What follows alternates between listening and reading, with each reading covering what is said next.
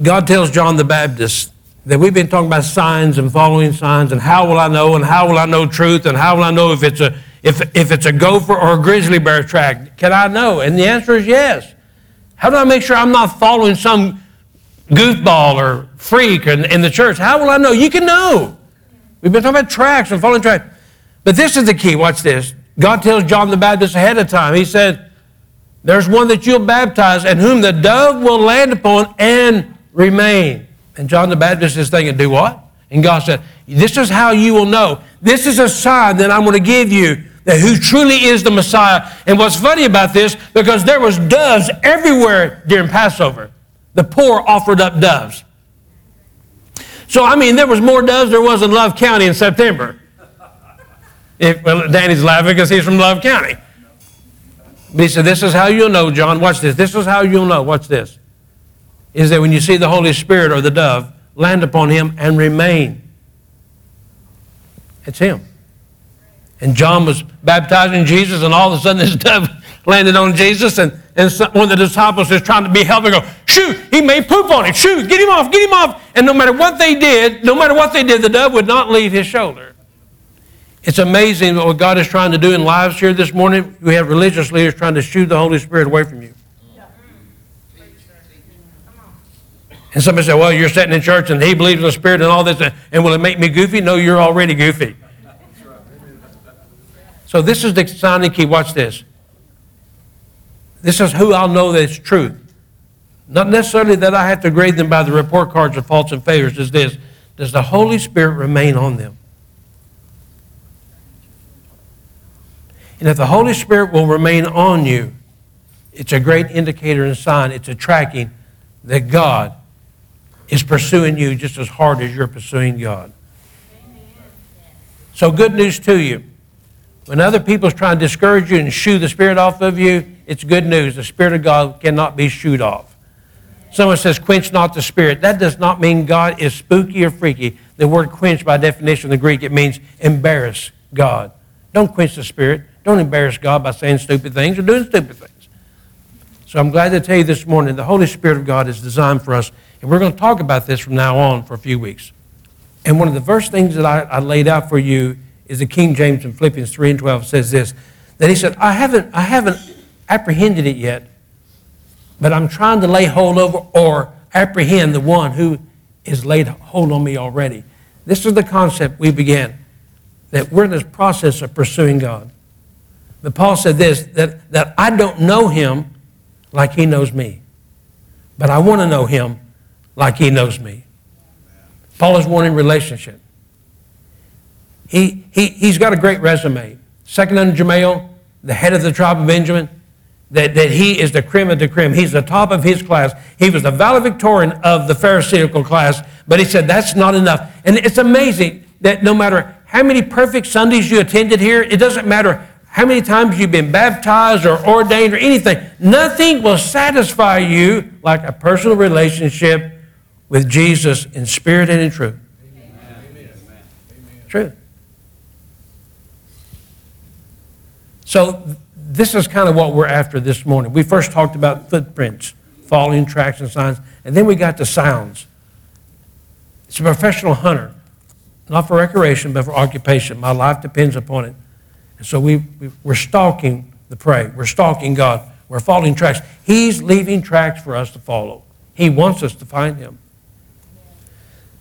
So last week we, we talked about a couple things, and this morning I'm going to talk to you about the introduction very simply about the Holy Spirit. Now, don't run off and, and don't paint your children. It's okay. Jesus said, If you being evil know how to good give to your children, how much more will your Heavenly Father give you the Holy Spirit? It's a gift. And when you hear the, the word Holy Spirit, you're, you're thinking immediately, well, somebody's going to lock the doors, turn off the lights, we're going to speak in tongues. That is not what we're talking about. Because God gave the Son, the Son gave us the Spirit, but the Spirit gave us one another. All divine vehicles in, in this chronological order. And I will tell you, we say this a lot, but if you're a Jew here this morning, Jews believe in God, Elohim, and Adonai, and all the religious names, but they do not believe that Jesus is Messiah. We talked about this. And so if you was talking to a Jewish friend and you say, do you believe in God? And say, yeah, yeah, we believe in God and all these things. But do you believe in Jesus Messiah? He said, oh no. And this is what you'd say. You'd say, man, you don't even know what you're missing. Jesus is the way, Jesus is the truth, Jesus is the light, and in him is the fullness of the God and all these things. And, and, and, and they don't, do not have ears to hear. But I say to you that believe that Jesus is the Messiah, but have you received the Holy Spirit in your life? And you look at me and say, well, it's not that big a deal. You're missing out on one of the greatest experiences because if the Holy Spirit was not needed in your life, Jesus would have never gave it to you. So, once again, I'm not going to talk about gifts of the Spirit and trying to get you baptized and get you speaking in tongues. That's not my objective. My objective is here to open yourself to understand the mechanics of how important the Holy Spirit is. Matter of fact, it began in the Garden of Eden that God made man and made him out of the dirt. He called Adam, where we get the word dirt. He made him and looked at him, and he was perfect. He was about six foot three. He weighed 202 pounds and not an ounce of fat on him. Remind me of, well, anyway, and Ron Edge. And so what happens is, he looks at him, he said, That's a great creation, but it's, it's missing something. What is it missing? It's missing life. So what does he do? He blows his breath, ruach, wind, spirit, same word. He blows it into his nostrils. And the Bible says that Adam become a living soul, fully alive. And the word living is where we get the word for Zoe, means the life of God. He become, had the ability to receive the life of God in him. He can walk with God and communion with God and, and rehearse with God, all these things. And it's amazing that for, we talked about this for 4,000 years, that when he sinned, that, that it would never happen again until John 21 in the basement of the bottom of the dungeon where they were hiding, that he walks to the door and he says this, and Jesus breathed on them emphusao at that moment, they become born again. At that moment is where they inhale the exhale of God again. And ever since that moment, by the releasing of the Holy Spirit, you and I has had that opportunity. It's not enough just to go to church. It's not enough just to sign your name on a book. It's not just enough to go through the motions. He wants to breathe into your life, and He wants you to inhale His exhale because it's the word inspiration. We talked about this, and, and I got to go with this. But you, you take Brad comes down here, and Brad's choked, and, and, and he's clenching his throat, and I can tell you right off, he's not breathing. So what do I do? I jump up. Well, I don't jump on him. I let Ron Edge jump on him and give you mouth-to-mouth resuscitation. But did you know that's only temporary because he can't live off my carbons? Some of you are dependent upon me to give you mouth to mouth every Sunday morning, and I'm telling you, it's not working. I'm trying to get you hooked up to the real thing here. I'm trying to get you so close that God will just breathe on you and you can inhale God's exhale. And out of that, you can have spirit life. See? And if you don't know what I'm talking about, then you're missing out this morning. I sitting in the dentist's office years ago. I mean, like 20 years ago. And there was a waiting for them to do something to me. And I picked up a Time magazine book laying there. And, and I turned about two or three pages, and it opened up, and it was a full page, and it was a Levi Blue Jean ad. Full page. But it was a collage of about 16 pictures. And so the first picture was a full set of blue jeans, laying flat, and a baby laying on top of it. The second picture was that same pair of blue jeans, we're going to say size 36, 32 length. We're going to say laying flat, and, and the toddler's sitting on it. The third picture was the same pair of blue jeans and a kid that was about the sixth grade, and on and on, and going teenagers and on and on. And finally, it gets to this guy that's about 25 years old, and he doesn't have a shirt on, doesn't have shoes on, and he's got this same pair of blue jeans on. And this is the caption it says, Levi's, the jeans that fit. You see, they didn't alter the jeans to fit the baby, they were waiting for the baby to grow into the jeans.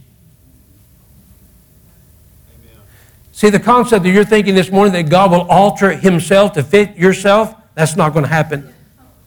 If you want to live like hell and act like the devil, then God's not going to be a tailor made to tailor your religious robe to that. God said, You're going to have to conform to my will, my word, and my ways. And once you do that, His word fits. His word will work in our life. But God is not waiting to have us to detail our lives to His, his word to our lives. He's doing something to our lives that will conform to His word. And once you understand that concept, then you'll understand that God is working on you. And the things that you used to think, you don't think anymore, hopefully. And, and the temper tantrums that you used to throw, hopefully, you don't throw very often anymore. You know what God is doing?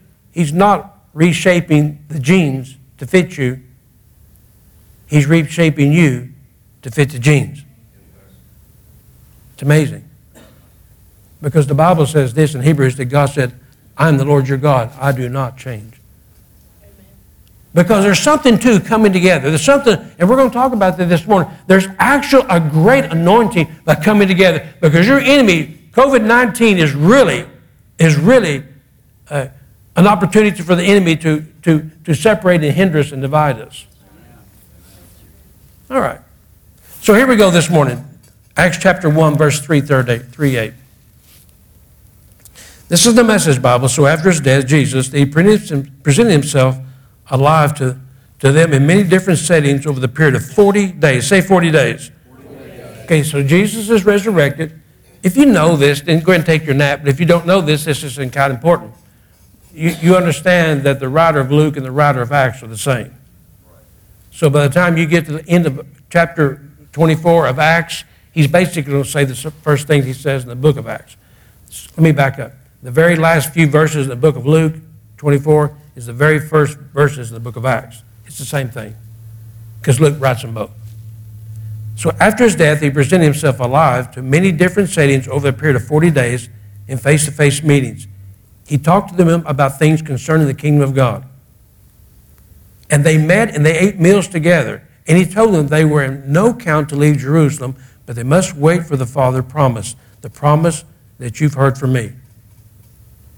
John baptized you in water, but you will be baptized in the Holy Spirit and soon. And when they were together for the last time, they asked, Master, are you going to restore the kingdom of Israel now? Is this the time? It's amazing. People want to talk about the end times. And he told them, You don't get to know the time. Timing is the Father's business. Watch this. What you'll get is the Holy Spirit. You know how many people in 2020 has called me and asked me, is this the end of the times? You know how many goofballs have texted me and say, can, well, this scripture says this, and this scripture said this, and can we prove this? And, and, and Alexi, can you help me with this? And, I, and, and, and when I read this about two or three weeks ago, it's really funny. He said, it's none of your business what the times is. He said, this is not what you're going to get, some type of revelational insight. What you're going to get is the Holy Spirit.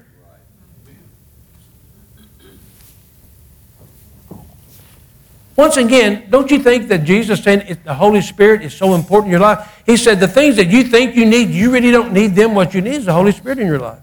Amen. And when the Holy Spirit comes on you, you'll be able to be my witnesses in Jerusalem, Judea, Samaria, and the uttermost parts of the world. And we've said this over. Jerusalem is your home. Judea is your neighborhood. Samaria, Judea is your church family. Samaria is your neighborhood. And the uttermost parts of the world is wherever you go. You need the Holy Spirit in your house first. This is where the Holy Spirit is first prioritized in your life at Jerusalem, home. I've never seen screaming and hollering fistfights in church. Well, a couple. But you need the Holy Spirit at home. You need the Holy Spirit at home. I don't care what you text. I don't care what you say. I don't care how religious you sound on paper. You need the Holy Spirit at your house because if you have it at the house, then you'll spread it to the church family, your church family will spread it to the neighborhood, and then your neighborhood will spread it all the world. So let's, let's don't get lost on third world countries. Let's talk about I need the Holy Spirit in my home. I need it here. And if you want me to be good, then you should be saying, God, please give that boy more of your spirit. So you'll be witnesses to me, where we get a Greek word for martyrus, witnesses. The word martyrus means you live a lifestyle unto death. He said, You're going to get the Holy Spirit. And when the Holy Spirit comes on you, you're going to live a lifestyle that's pleasing to me until you die, however you die. And I was going to read you the, books, the book of Fox's Book of Martyrs of how these men died that heard the voice of God, that that would only depress you. But the men that heard the voice of God, they didn't wind up very pleasing the first century. So what happens is, Acts chapter 2, verse 1 in the King James, and watch this. This is beginning of the pouring out of the Holy Spirit. And when the day of Pentecost was fully come, that they were all in accord in one place. Pentecost is not scary, it means 50th.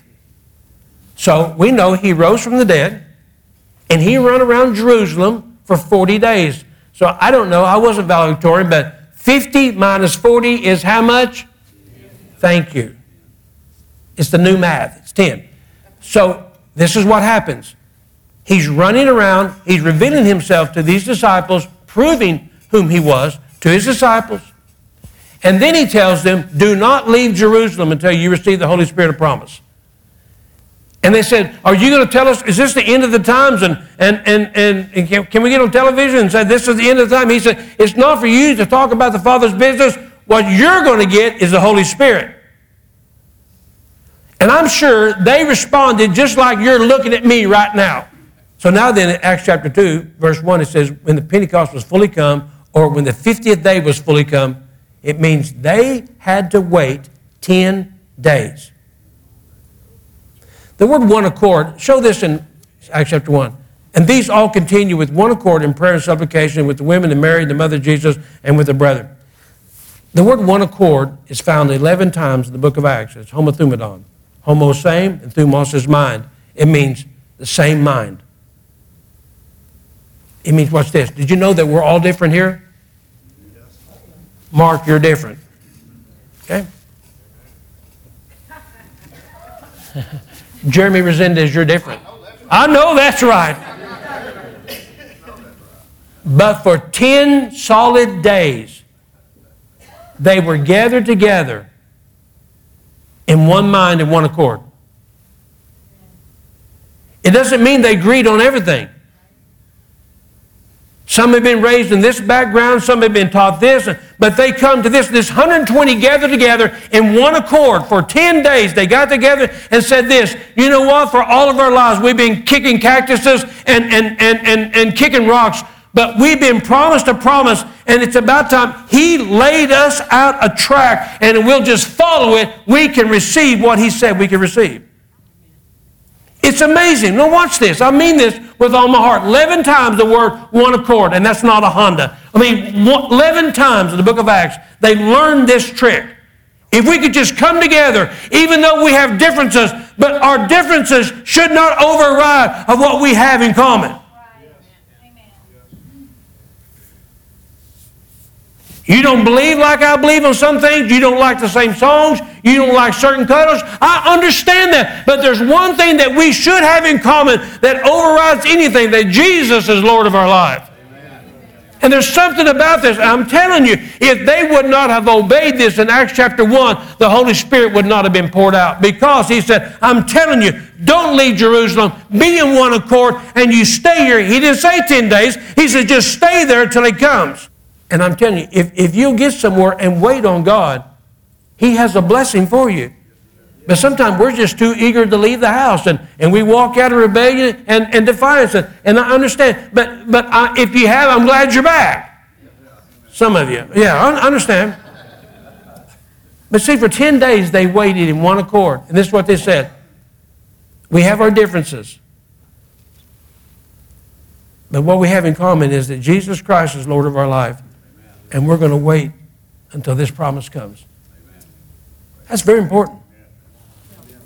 So now what happens is this. This word homothumadon is it means that we're in the same mind. So Acts chapter 2 verses 1 through 8 says this. This is the message Bible. This is this is elementary, but I'm getting somewhere. So when the feast of Pentecost came and they were all together in one place, without warning there was a sound like a strong wind, a gale force, and no one could tell where it came from, but it filled the whole building. And then, like wildfire, the Holy Spirit spread through, the, through their ranks. And they started speaking in a number of different languages as the Spirit prompted them. And there were many Jews staying in Jerusalem just then, devout pilgrims from all over the world. And when they heard the sound, they came on the run. Then, when they heard one after another their own mother tongue being spoken, they were thunderstruck. They couldn't for the life of them figure out what was going on and kept saying, Aren't these all Galileans? So, how come we're hearing them talk in our various mother tongues? One of the side notes about the Holy Spirit when He comes into your life. This is a little boring to some of you, but when we're following God, I've told you, He moves from tracks and signs to sounds. And for the first time, when we're stalking a deer or hunting a deer or we're, we're following tracks for the first time, we hear a buck snorting or hear a deer rack somewhere, and you say, That's what I'm looking for. And no longer do you have to put your nose to the ground for the trackage. Now you can pick up the sounds. So, what we have here at this particular time at Pentecost, there were three feasts that they must observe and attend somewhere Jesus was born, somewhere around Passover, somewhere. We know that it wasn't December the 25th because all Jews had to be at Passover, Pentecost, and Tabernacles in October. So they're migrating here. At this particular time, there could be a half a million Jews in Jerusalem or more.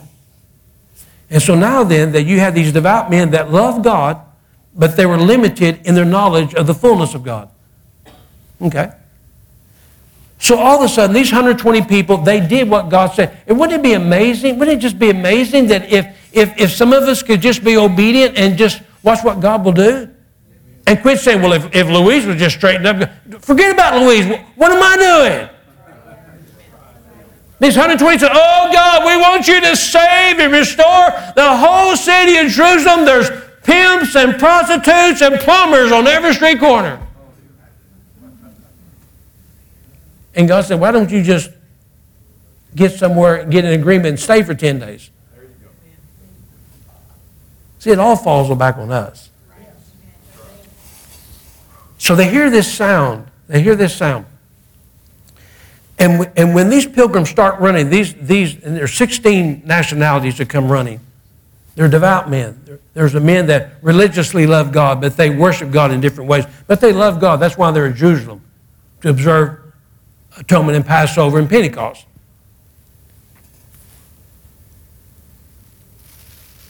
And when they walked into this place, all of a sudden they hear something like a rush and a mighty wind. Let's go kind of go back to that rush and mighty wind, kind of. It wasn't rushing and a mighty wind, but it sounded, it sounds like God's breath. Remember? He breathed in Adam. It's the wind of God. John the Revelator said, Well, I was in Patmos, I heard a voice. It was like many waters speaking to me. It overwhelmed me. So what happens is they're, they're, they're hearing this. They're hearing this. And the thing that grabs them the most is that they're hearing these Galileans speak their mother language. Now, this is what I, have talked about years ago. Watch this. I grew up in a Pentecostal church. I know everything about tongues interpretation that you will know. Everything. I'm not being arrogant about it. I know about it. I know about the good, the bad, the ugly. And I will tell you this there's always counterfeits to the good because they don't have a counterfeit $3 bill because there's no $3 bill. I found one in the church offering, but whoever did that, you're funny. So your enemy will always counterfeit the real thing. Always. And because you're afraid of it, then you won't even you won't even delve into and look into it. But I will tell you, if you get somewhere in the same frame of mind and say this, I don't understand what he's talking about or going on, but you know what? I'm to keep coming back every Sunday until God does something in my life. Because you have a better chance of God doing something to your life here than you do on a bar bench at Maggie's warehouse. I'm just telling you from experience. So these men that were religious men, they heard this, these people, these, these 120 speaking in other tongues. And the word other tongues means these other 16 national language. So he tells you what these are. I left them out, but he gives you 16 nationals that speaks different languages. And they're all there. And all of a sudden, they just hear this thunder and roaring, and they run to the temple, and, and there's 120 people filled with the Spirit, and they don't understand. But the thing that gets them the most is, is this guy that is a fisherman from Galilee that only know, knows one language, and that he doesn't know very well, and he's speaking the language of Cappadocia. There's a difference between, remember, translation. Remember, we need a translator, interpretation. An interpretation in the Spirit gives, one of the gifts of the Spirit is tongues, and the other is interpretation of tongues. Now, listen to me. There is a difference between interpretation and translation. Interpretation kind of gives you the general overall, translation is word for word. Well, what happens is this in the Holy Spirit, in the gifts of the Spirit, one of the one of the gifts of the Spirit is tongues. It means diverse tongues, and we'll talk about that later on in life. But it's called interpretation. It gives you an interpretation, like an overall venue. These people didn't get interpretation of the Spirit. Watch this. They got word for word. One of the beautiful things about the Holy Spirit is this. Now, everybody look at me. Watch this. Is it no matter where you come from, no matter what your background is, no matter what your social status and your report card says, watch this. You have the ability to hear the Holy Spirit clearly. Isn't it amazing? Watch this. That no matter what national, the word nation, we're getting word for ethnic, ethnic background. He said, it doesn't really matter where you come from. It's possible for the first time of your life that no matter what you come from, and no matter what your upbringing was, when you get around truth by the Spirit of God for the first time, you hear it. Wow.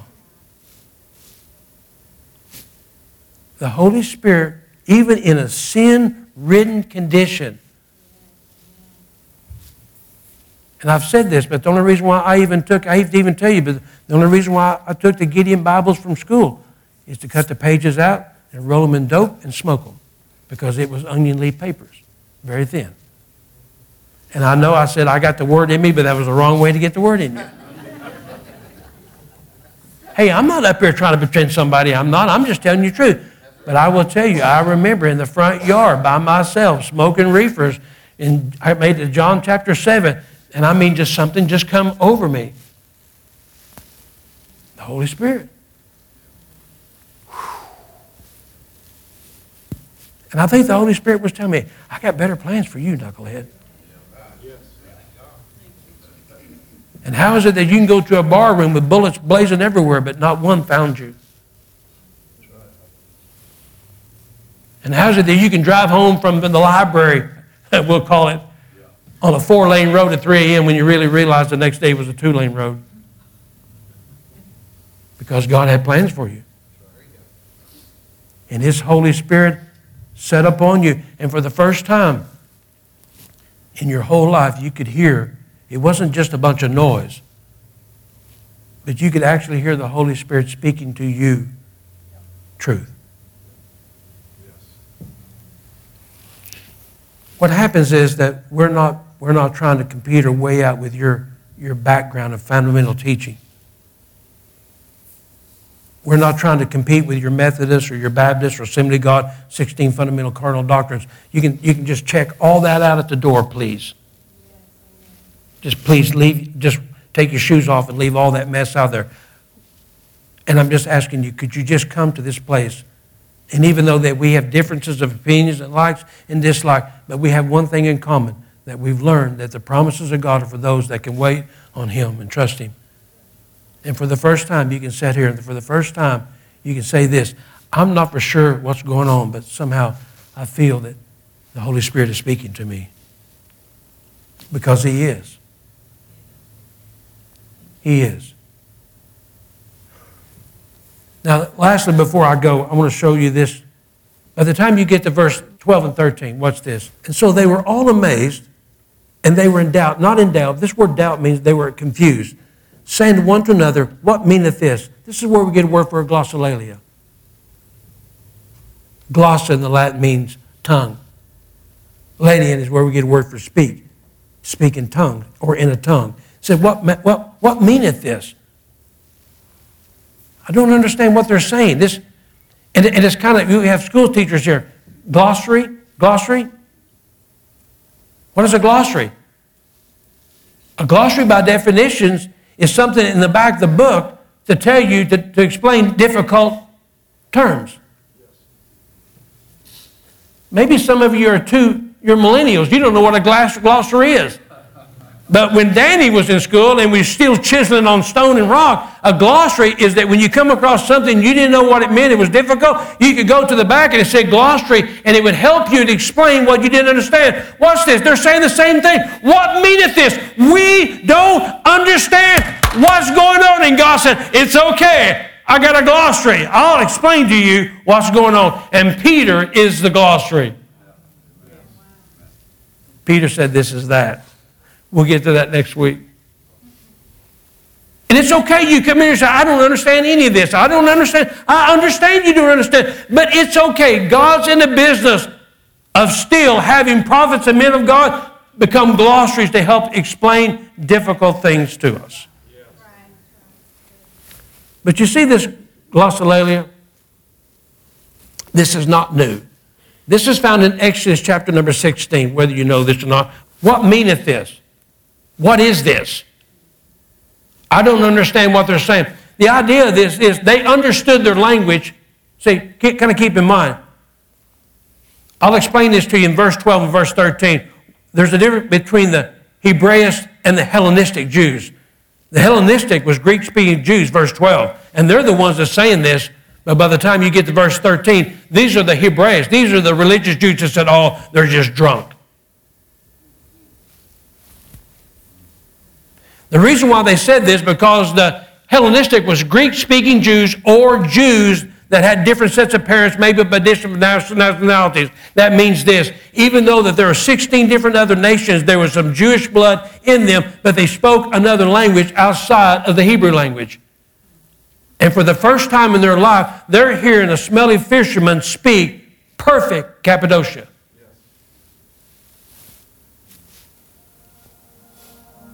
And they're saying this What, what meaneth this? I know what he's saying, but how's this working?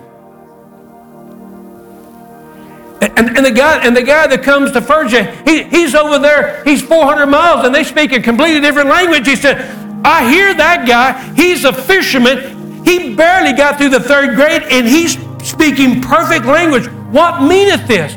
You see, the verse 13, the Hebrews, they didn't know other language, so they thought they were all drunk. But the people that knew their language, it got their attention. So when they said, This is this, this is that, what's this? I got to go. The children of Israel has just left Egypt, and boy, they were cranky. They were hangry. They were constantly fussing at God. Sounds like the people sitting across the pew from you, right? Never satisfied never happy. They would rather take the beating on their back than trust God. Go figure. I'll tell you right now, listen to me. I don't care if we go broke, if we turn this into a, goat roping arena. I, I don't care if we lose everything. Listen, the worst day of my life is 10,000 times better than the best day I ever had serving Satan. I'm going to tell you that right now. Tell you right now. That's the truth. And, and these, these Egyptians whipped and mistreated and molested and did everything they could to the Hebrew women. But anyway, they got them out. They never was happy. And they said, We're starving to death. So this is what happened. God said, I'm going to do a little deal. You're not going to understand it, but I'm going to do a little deal for you. He said, When you get up in the morning, go to the field. And Exodus 16, the Numbers talks about this.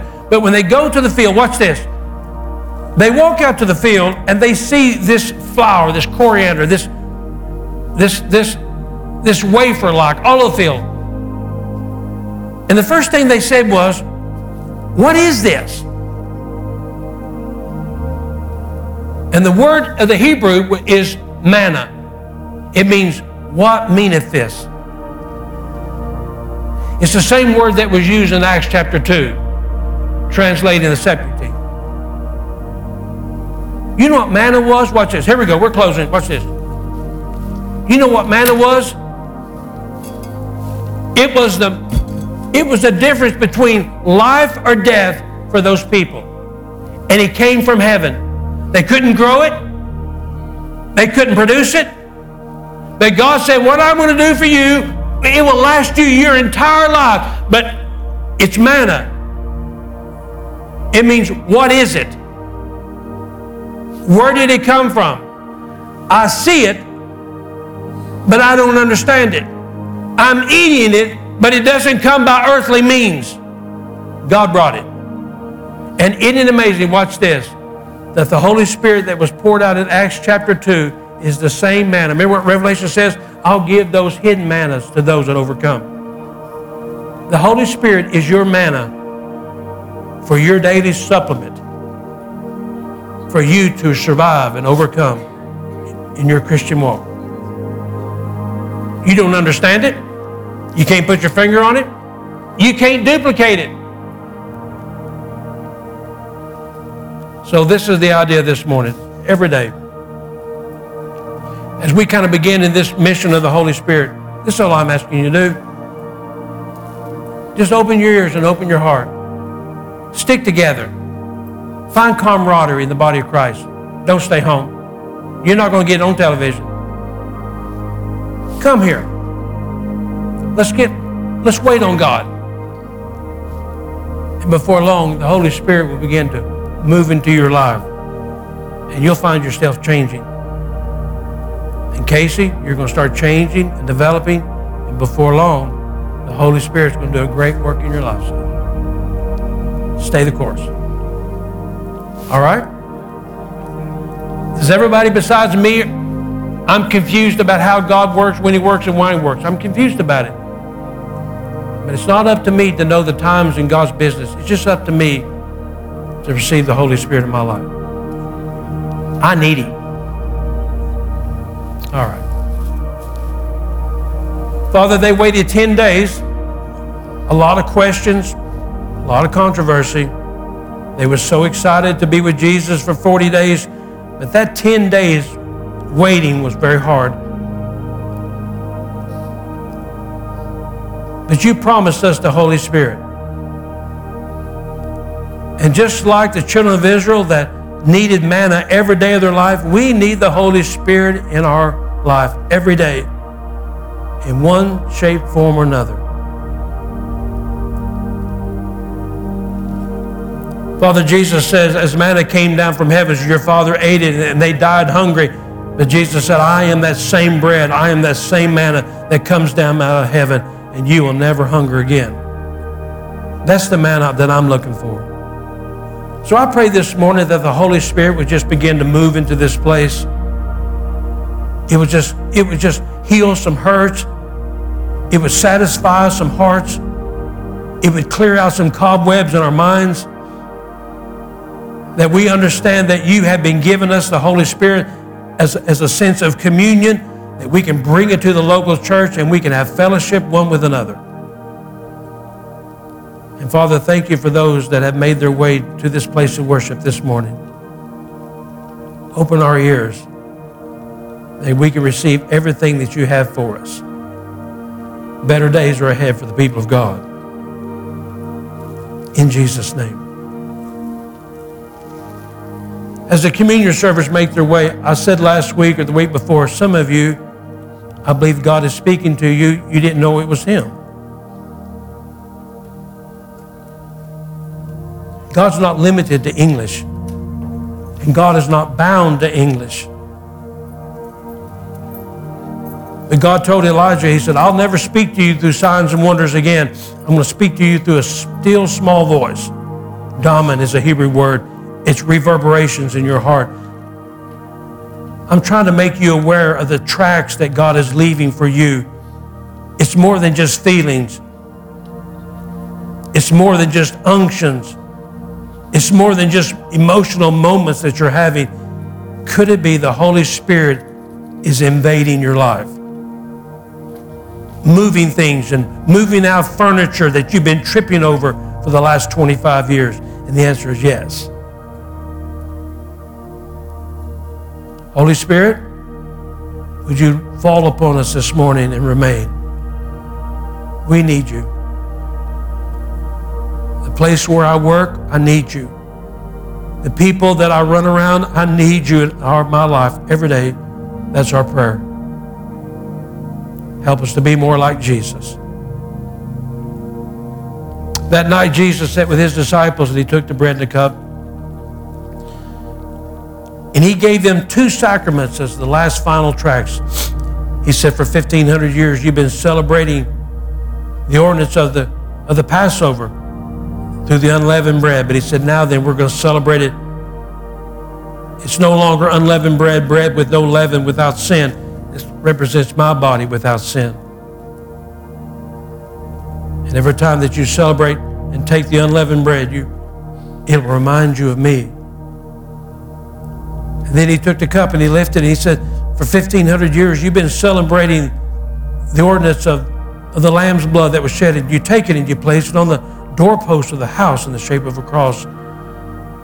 But from now on, it's the New Testament lamb. It's my blood that will be poured out for the forgiveness of sin, and it will be poured out in the shape of a cross. And every time that you celebrate the bread and the cup, it will remind you of me. These are the last two physical tracks that he laid for us the cup and the bread. It will lead you to Christ. Father, bless this cup, bless this bread. Open our ears that we can hear you. We don't have to understand you. We just need to hear you speak to us. That we'll follow you all the days of our lives in Jesus' name. Amen.